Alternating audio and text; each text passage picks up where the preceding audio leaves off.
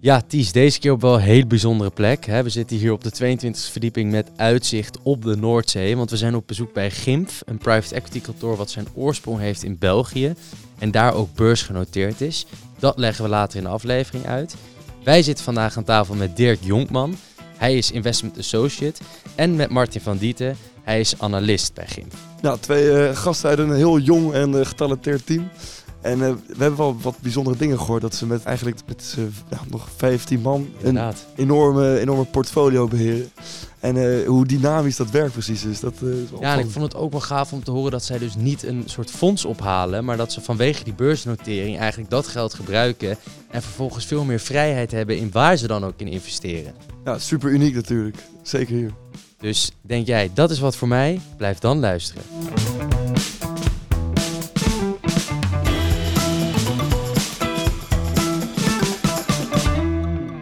Nou, mooi dat we er mogen zijn. We zitten in eh, Den Haag deze keer met uitzicht op het strand. Vrij uniek, hè, Ties? Ja, 22e verdieping en je kan gewoon inderdaad tot en met de schepen en het windmolenpark zien. Dat is niet normaal. Bizar. We zijn op bezoek bij Gimf.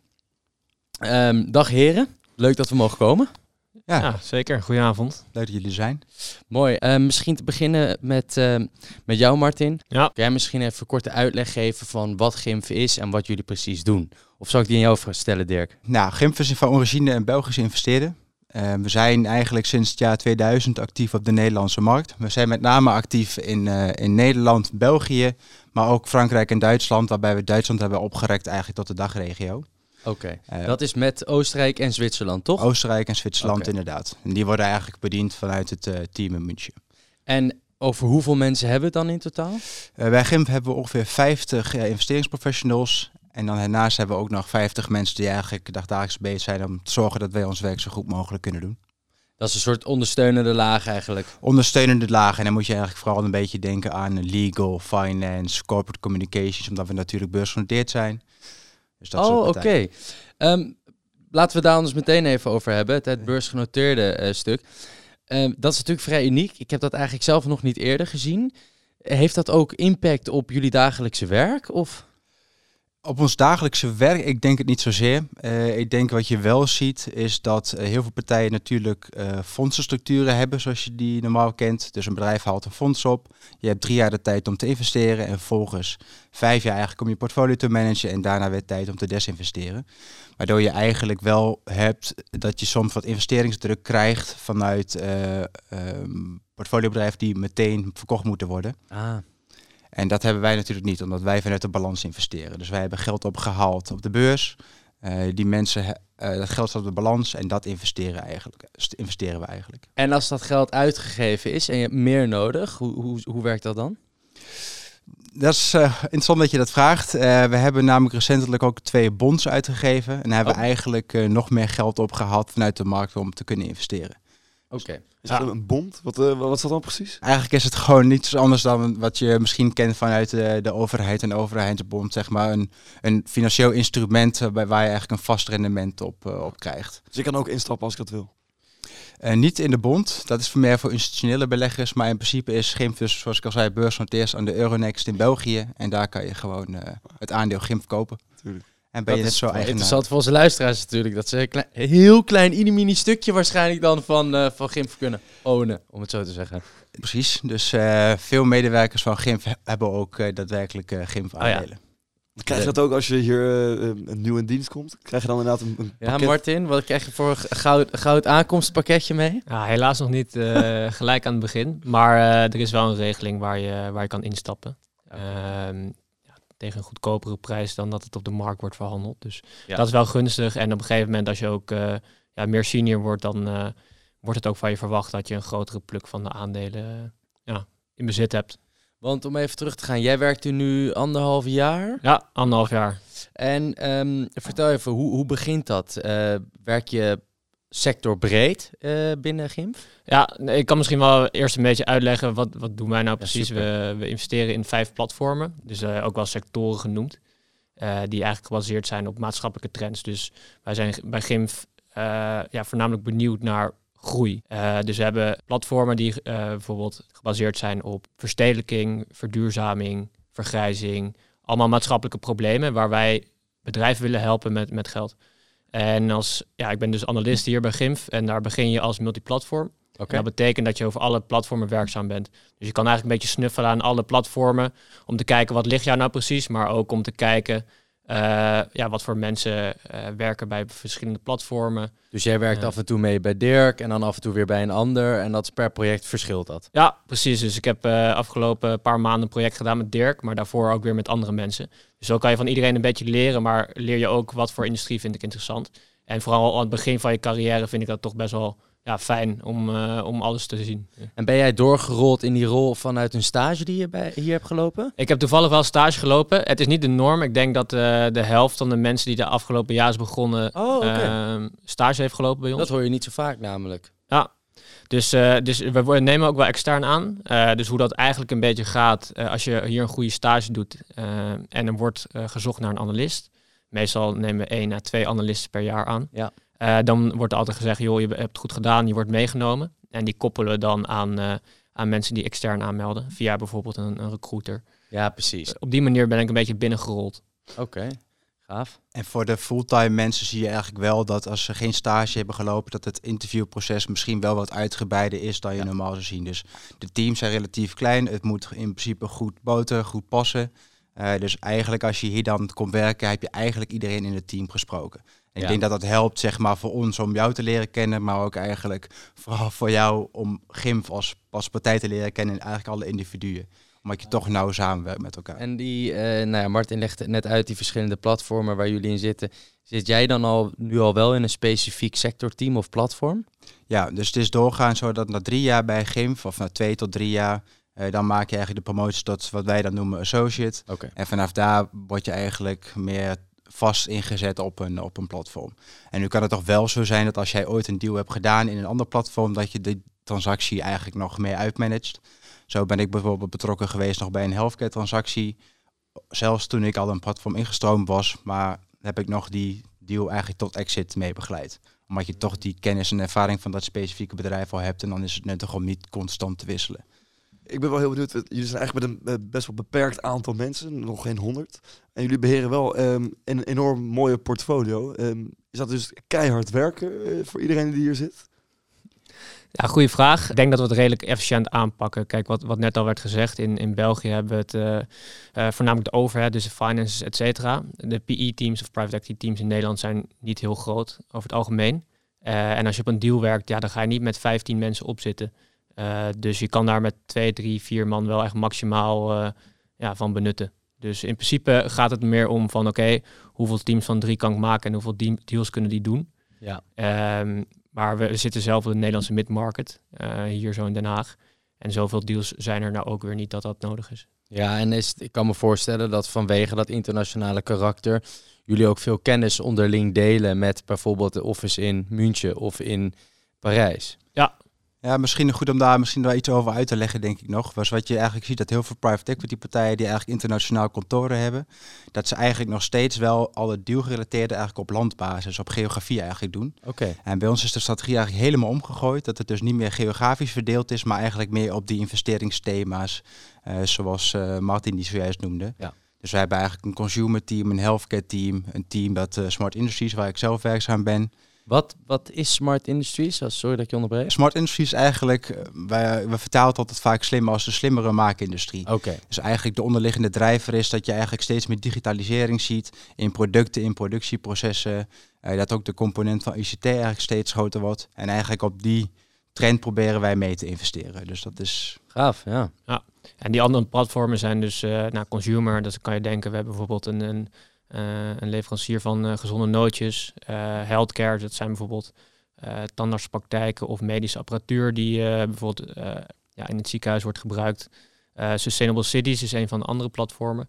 Dus dat is alles te maken heeft met verduurzaming van steden, dus ondergrondse infrastructuur, mobiliteit, et cetera.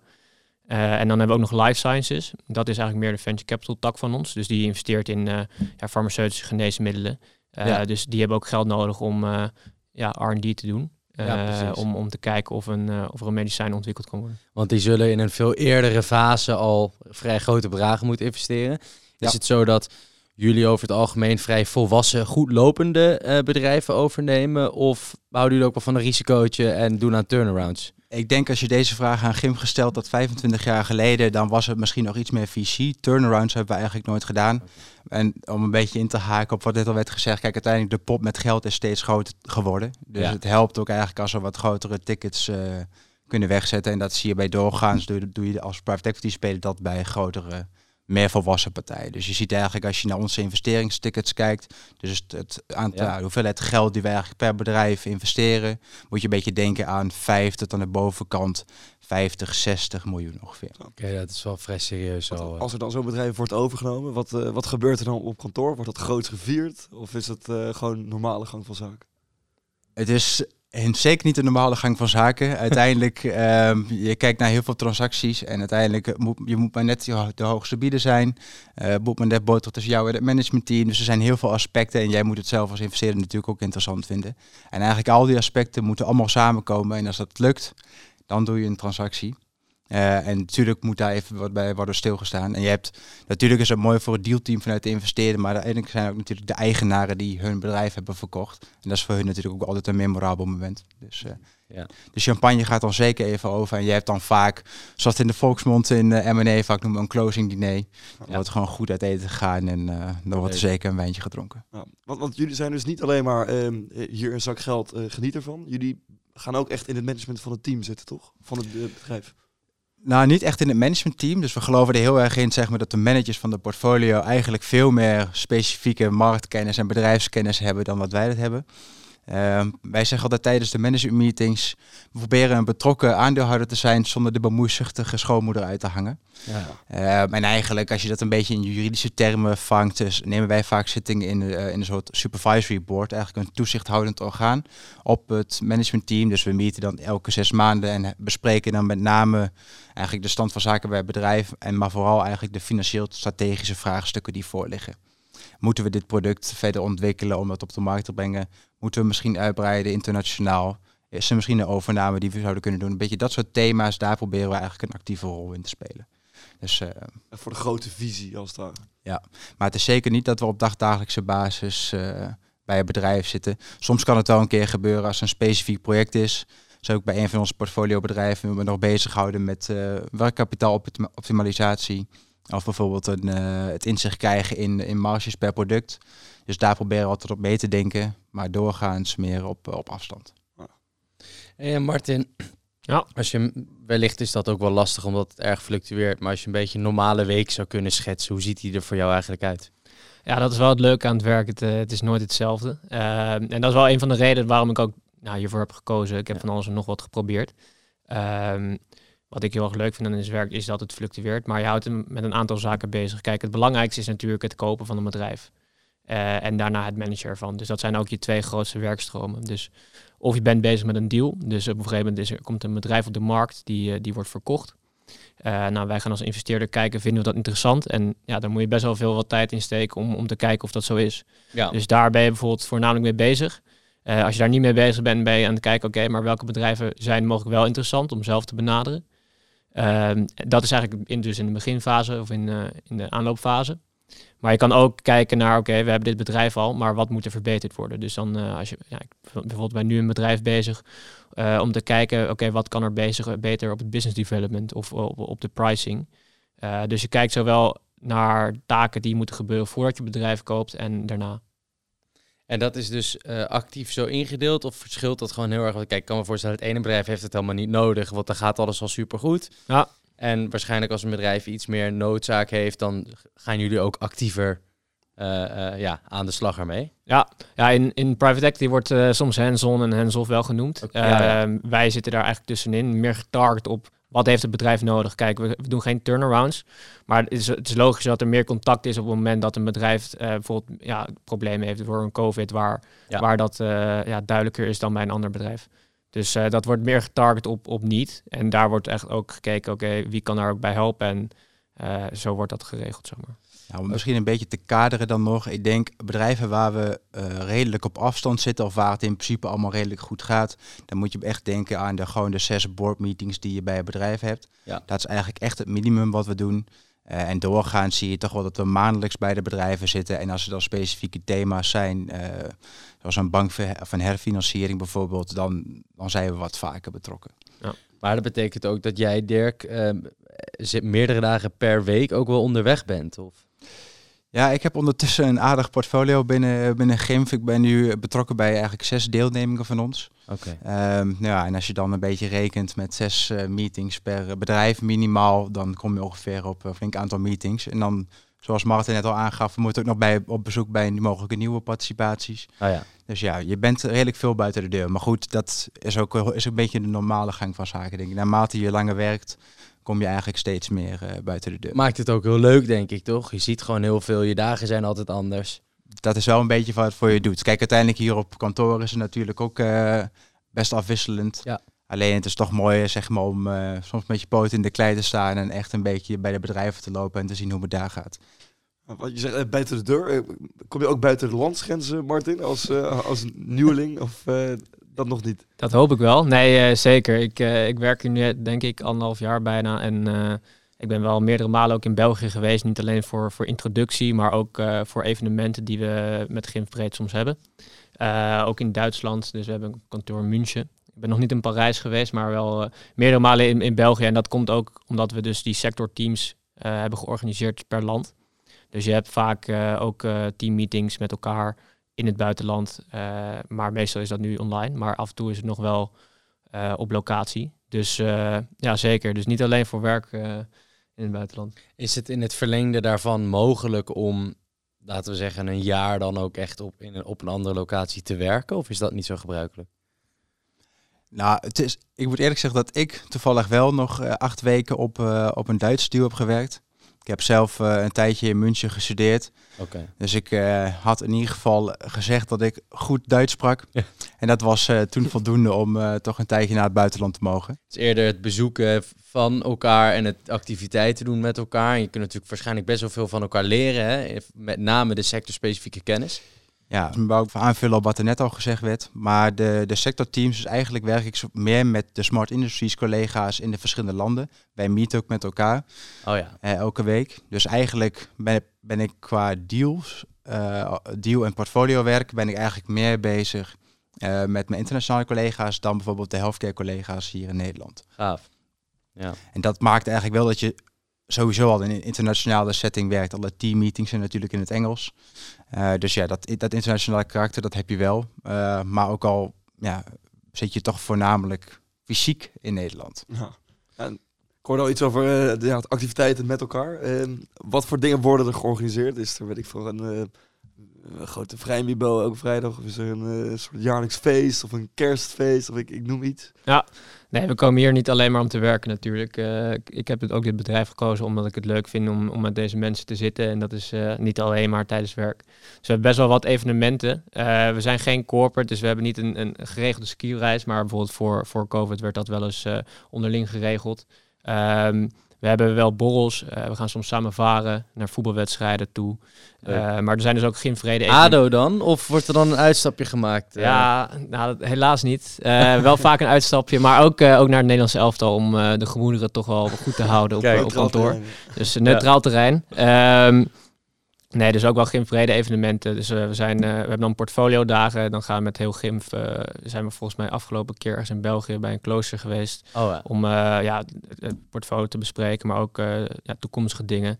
Er zijn op junior niveau zijn er bij ons evenementen die worden georganiseerd. Dus bijvoorbeeld het bootje varen, de, de Heineken Afterworks waar we wel eens naartoe gaan. Oh, ja. en dat heb je eigenlijk op elk niveau. Dus uh, Gimpbreed ook met Oktoberfest bijvoorbeeld. Dus Leuk, ja er is wel ook genoeg te doen nog naast, naast je alleen maar de hele dag typen. En Martin, je zei al van nee, je bent natuurlijk toen de stage gaan lopen en daarna ook gebleven. Ja. Um, als jij, als jij dat misschien aan de luisteraar nog een tip hebt of, of iets mee wil geven, van hoe kom je nou eigenlijk het makkelijkst in contact met jullie? Of hoe hebben jullie misschien wel het liefst dat mensen in contact komen met jullie? ja, elke manier is natuurlijk uh, een win. Dus uh, schroom ook niet om te contacten. Kijk, bij private equity is het soms wat lastiger dat je, dat je denkt, oh, er staat geen apply now button. Ja. Uh, maar er staan wel gewoon e-mailadressen van de mensen. er zal dan niet per se soms een recruiter mee bezighouden, maar je kan altijd mailen om een koffietje doen. Er staan ook e-mailadressen op de website waar je naartoe kan mailen. maar we hebben best wel ook wat evenementen hier op kantoor of met, ja, met studievereniging bijvoorbeeld, waar je voor aan kan melden. ehm, om hier ja, een kijkje te nemen. Dus zo is er zitten voor ieder wel wat tussen. Of je nou liever eh, hè, in- binnen een groep kennis leert maken. Ik kan me voorstellen dat het soms een beetje spannend is om dan meteen in je eentje. Ja. Maar zoals je zegt, het wordt natuurlijk altijd wel heel erg gewaardeerd als je juist zelf contact opneemt en laat zien dat je echt geïnteresseerd bent in, in GIMF en de, de mensen die er werken. Ja, natuurlijk. Kijk, eh, productiviteit wordt altijd gewaardeerd. Eh, en als je inderdaad met zo'n groep wil, we, we targeten best wel wat eh, verschillende plekken. Dus we, doen bijvoorbeeld, we hebben volgende week toevallig een, een inhoudsdag van een financiële studievereniging uit Amsterdam. We zijn ook wel eens op een masterclass gaan geven op, op de Erasmus Universiteit. Eh, vorige week nog een training gegeven met Young Advisory Group. Dat zijn weer eh, Oh dat is een student consultancy club. Dus we proberen best wel breed eigenlijk eh, allemaal talenten eh, ja, aan te spreken. Om iets meer over GIMF te vertellen en eh, of een training te geven. Wat, moet je dan per se cum laude je studie hebben gehaald om hier te kunnen komen werken? Of is dat, eh, wordt er ook misschien dingen buiten je studie van je verwacht? Moet je eh, even actief zijn bij inderdaad een studievereniging of zo? Nou, ni- niks is verplicht natuurlijk. Kijk, er staan ook heel, veel, heel vaak dingen niet op je cv. Hier, wat hier belangrijk bijvoorbeeld is, is dat je ook business sense hebt. Eh, en dat kan je natuurlijk niet op je cv zien. Maar Nee. kijk, en als je cum laude ergens iets hebt gehaald, ja, dat geeft gewoon meer aan dat je dedication hebt. Eh, als jij bijvoorbeeld finance hebt gedaan, geeft het aan dat je financiële kennis hebt. Maar dat wordt niet per se verplicht, weet je. Dus eh, daar kijken we prima doorheen. Het is natuurlijk wel een, een pre als jij eerder ervaring hebt in bepaalde eh, sectoren zoals M&A of in strategieconsultancy, waar je dus iets meer met businessconcepten nadenkt. Eh, of een finance of een, meer een econometriste of, of een technische achtergrond waar je Ja, over zulke zaken nadenkt. Dus het is niet verplicht, maar we nemen sommige dingen wel als pre mee. Maar dat betekent niet dat je niet moet komen en denken van, oh, dit gaat me niet lukken. Nee, precies. Uiteindelijk willen we gewoon een gebalanceerd team, dat ook eigenlijk best wel divers is. Eh, en ja, daarom kijken we zeker niet alleen naar cijfers. Eigenlijk vind ik motivatie vaak nog belangrijker dan cijfers. Oké, oké. We zeggen bijvoorbeeld ook wel dat het een pre is om bijvoorbeeld een M&A-stage te hebben gelopen. Uiteindelijk helpt dat, omdat je dan toch iets meer plug and, plug and play bent om te Ja, beginnen. ja. Eh, maar we hebben bijvoorbeeld ook een stagiair gehad, die had nog geen M&A-stage gelopen. Wist eigenlijk ook niet tot, eh, tot de dag voordat hij stage gelopen wat PI nou eigenlijk precies was. en had een, een fantastische stage gelopen. Dus uiteindelijk, Mooi, ziet hè? ook maar dat het is allemaal ook goed te leren. Hey, we hebben natuurlijk eerder gehad over hoe dat werkt met het ophalen van die fondsen. En een aantal bedrijven of type bedrijven waar jullie dan in investeren. Is er een participatie waar jullie openlijk over kunnen praten, waarvan jullie kunnen zeggen van nou, daar hebben we zus en zo gedaan? Of misschien een persoonlijke favoriet van een van jullie, waarvan je zegt, nou, hier zijn we toch wel echt super trots op. Ja, Martin heeft een nette deal gedaan. Ja, we- toevallig waar ik net over had, we, Dirk en ik hebben samen op een project gezeten. En dat, was, eh, dat was mijn eerste, zeg maar, koopdeal. Dus dat was eh, in die zin ook wel een speciale. Ja, Eh, en die is toevallig nou, op, op het moment van opnemen nu dus eh, geclosed. gefeliciteerd. Ja, dankjewel. Dus eh, dat was heel erg leuk. En dat, is een, dat was een bedrijf die zit in, in het noorden van het land. Die houdt zich vooral bezig met hoog precisiewerk. Dus op maat gemaakte oplossingen voor ja, allemaal manufacturers. Dat is Dus- dat Smart Industries team dan waar dat dan onder gaat vallen. Ja, zeker. Precies, het, kli- het klinkt heel high-tech, maar uiteindelijk eh, maken zij op maat eh, bijvoorbeeld scharnieren. Of Ja. een bedrijf uit Groningen, die, eh, die komt vaker in je leven voor dan je zelf denkt. En eh, Ja. daar kunnen we nog best wel wat dingen aan toevoegen of helpen. Waar zij bijvoorbeeld eh, willen uitbreiden naar het buitenland of eh, eh, dingen willen toevoegen aan hun portfolio. Dus we kunnen altijd overal kijken hoe en wat. Dat zit natuurlijk nog best vers in het geheugen dan.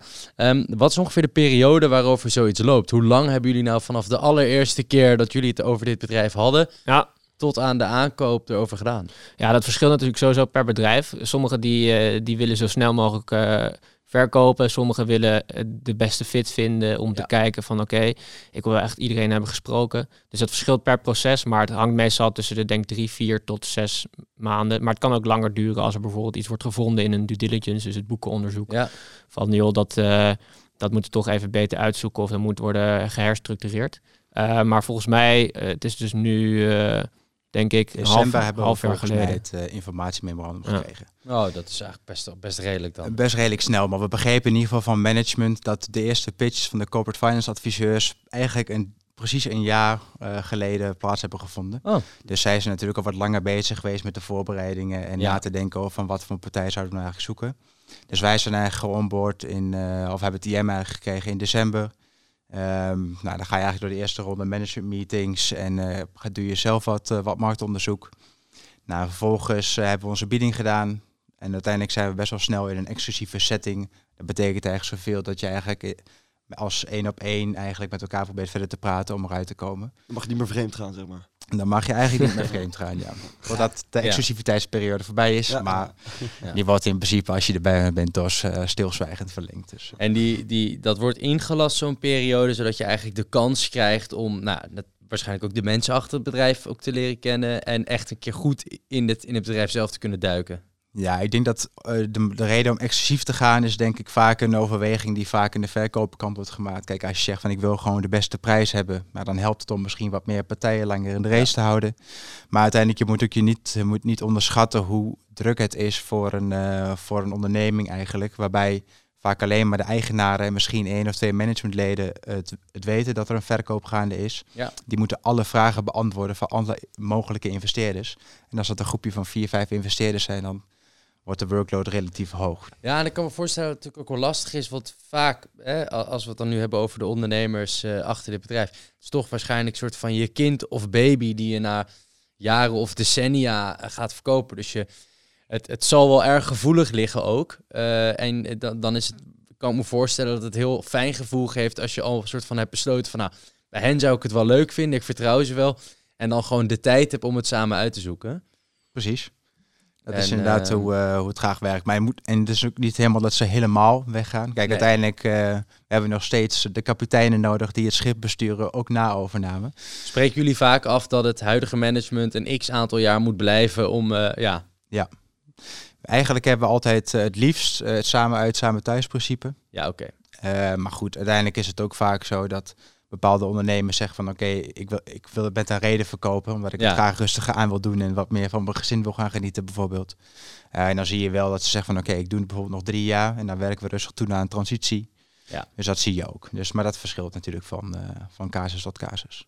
Ja. Wat wordt een, eh, hoppen we nu gewoon meteen door naar het volgende project? Heb je daar zelf een beetje inspraak in? Of wordt gewoon gezegd, dit is nu eh, de volgende uitdaging? Ja, nee, je, je hobbelt er soms al in. Ja, kijk, eh, ik kan helaas niet beslissen wanneer iemand zijn bedrijf gaat verkopen. Dus eh, Dat zou eh, het zou heel mooi zijn, maar eh, ja, zo overtuigend ben ik niet. Maar ehm, Voor de juiste prijs kan dat. voor de juiste prijs kan alles natuurlijk. Ehm, nee, dus het hangt heel erg af van wat gebeurt er in de markt. Kijk, de economie gaat natuurlijk up en down. Je, je wordt er wel door beïnvloed. ehm, maar het bepaalt uiteindelijk niet hoeveel je nou echt eh, qua werk hebt. Dus ja, toevallig eh, bepaalde eh, sectoren gaan, gaan, is het weer drukker. Dus dan, dan stroom ik gewoon door. Dus ik ben, ben alweer bezig met de volgende. Nou, dus is nooit niks te doen in principe. Nou, nooit niks. Er is altijd inderdaad wel wat te doen. Maar kijk, in private equity gaat het best wel eh, op en neer eigenlijk. Dus eh, er zijn ook periodes, zeker in de zomer, dat het rustiger is. Op een gegeven moment, eh zo'n proces wordt vaak niet gestart voor de zomers. Dan zijn ook heel veel adviseurs en advocaten op Ja. vakantie. Precies. Ja, dat is wat onhandiger.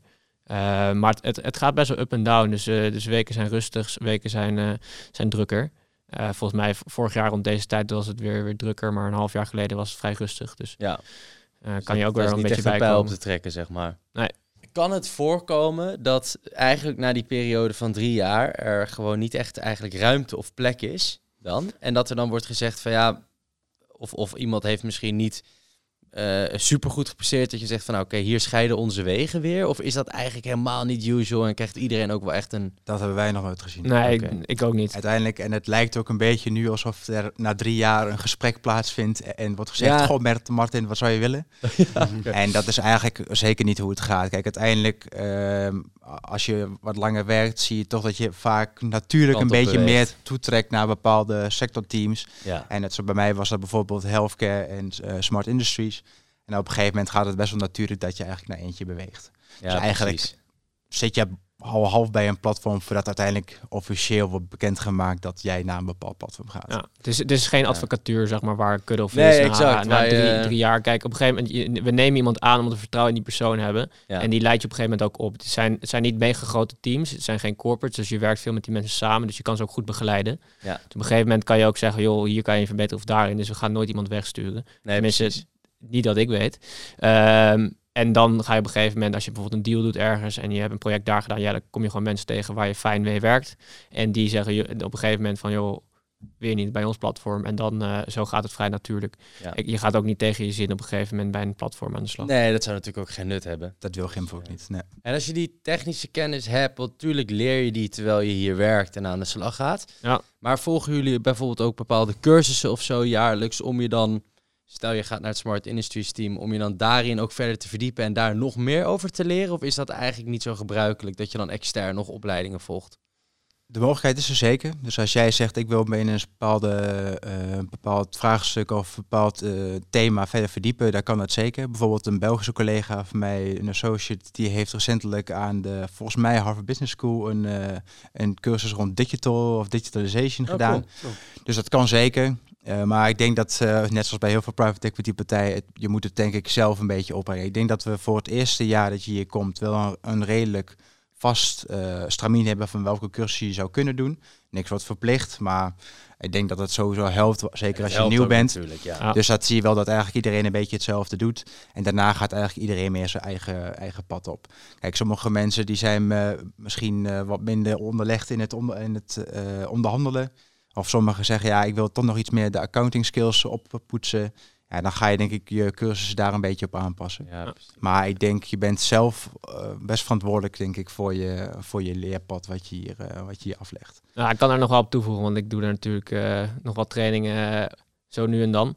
Eh, het heeft ook te Kijk, we hebben geen vast programma weggelegd van dit moet je doen. Het is ook op productiviteit van wat wil je doen, waar wil ik nog beter in worden. Maar er zijn wel een aantal cursussen die je volgt voor ja, het modelleren of, of voor accounting bijvoorbeeld, die wel handig zijn om te hebben. En we krijgen best wel veel trainingen ook van externe partijen waarmee we samenwerken. Eh, bijvoorbeeld van due diligence adviseurs van joh, hoe, eh, hoe werkt zo'n legal eh, document nou eigenlijk? Of hoe werkt zo'n boekenonderzoek nou eigenlijk? Dus Als ze dan straks in een deal met jullie werken, dan zijn jullie sneller en eh dat is voor hun ook weer makkelijker inderdaad. goede bijkomstigheid voor ze. Precies, dit is win-win. zeker niet alles. Nee. Nee, dat zou voor hun ook eh businessmodel eh, af zijn. Maar eh, nee, dus, dus de trainingen zijn, zijn er wel. En dat is ook wel iets wat belangrijk is, denk ik, eh, ja, binnen onze organisatie. Eh, misschien nog even ten opzichte van andere eh, private equity partijen in Nederland. Ehm, wat maakt GIMP zo uniek? Wa- waarom, waarom is het zo bijzonder hier? Of... Nou, ik denk wat Gimp een beetje ehm, ehm, bijzonder maakt, om het zo te zeggen, is eens dat we niet de fondsstructuur hebben. Eh, en dat betekent eigenlijk ook dat je dus niet een vast investeringsmandaat hebt. In principe bepaalt Gimp zelf eh, waarin we willen investeren. Ehm, dus dat zie je eigenlijk ook terug in dat we zowel minderheden als meerderheden doen, waarbij bijvoorbeeld heel veel partijen alleen maar meerderheden mogen doen. Oh ja. Je ziet daardoor ook heel veel grote verschillen in het ja, de type investeringen die we doen. Bijvoorbeeld, we hebben binnen het Smart Industries platform alleen al een grote ICT-dienst verlenen met bijvoorbeeld 5000 man in dienst Zo. en bijna 900 miljoen omzet. Maar daartegenover staat in mijnzelfde portefeuille een bedrijf van 10 miljoen omzet en waar ongeveer maar 30 man werken. Oh, dus ja. die dynamiek, denk ik, eh, of die verscheidenheid aan bedrijven en investeringen die we doen, maakt het denk ik interessant. En daarnaast is denk ik de, de internationale setting waarbinnen we, we werken, omdat we dus eigenlijk meer platform georiënteerd zijn dan geografisch. Dat is denk ik uniek. En ehm, Ja, voor mij is het ook nog de, de maatschappelijk geïnspireerde platform, wat ik al zei. Dus die zijn Ja. echt ja, gebaseerd op toekomst. En ik ben toch een ja, best wel jonge kerel en ik vind het belangrijk. Eh, en naast dat er een vrij relatief jong team zit eh, hier, in- hier in Den Haag. Eh, dus dat is voor mij waren dat ook eh, onderscheidende factoren waarom ik eigenlijk hier liever ging werken dan ergens anders. Leuk. Lijkt me een, een mooie afsluiter. Dankjewel, eh heren. Ja, jullie bedankt ook. Nou, bedankt. zeker, bedankt.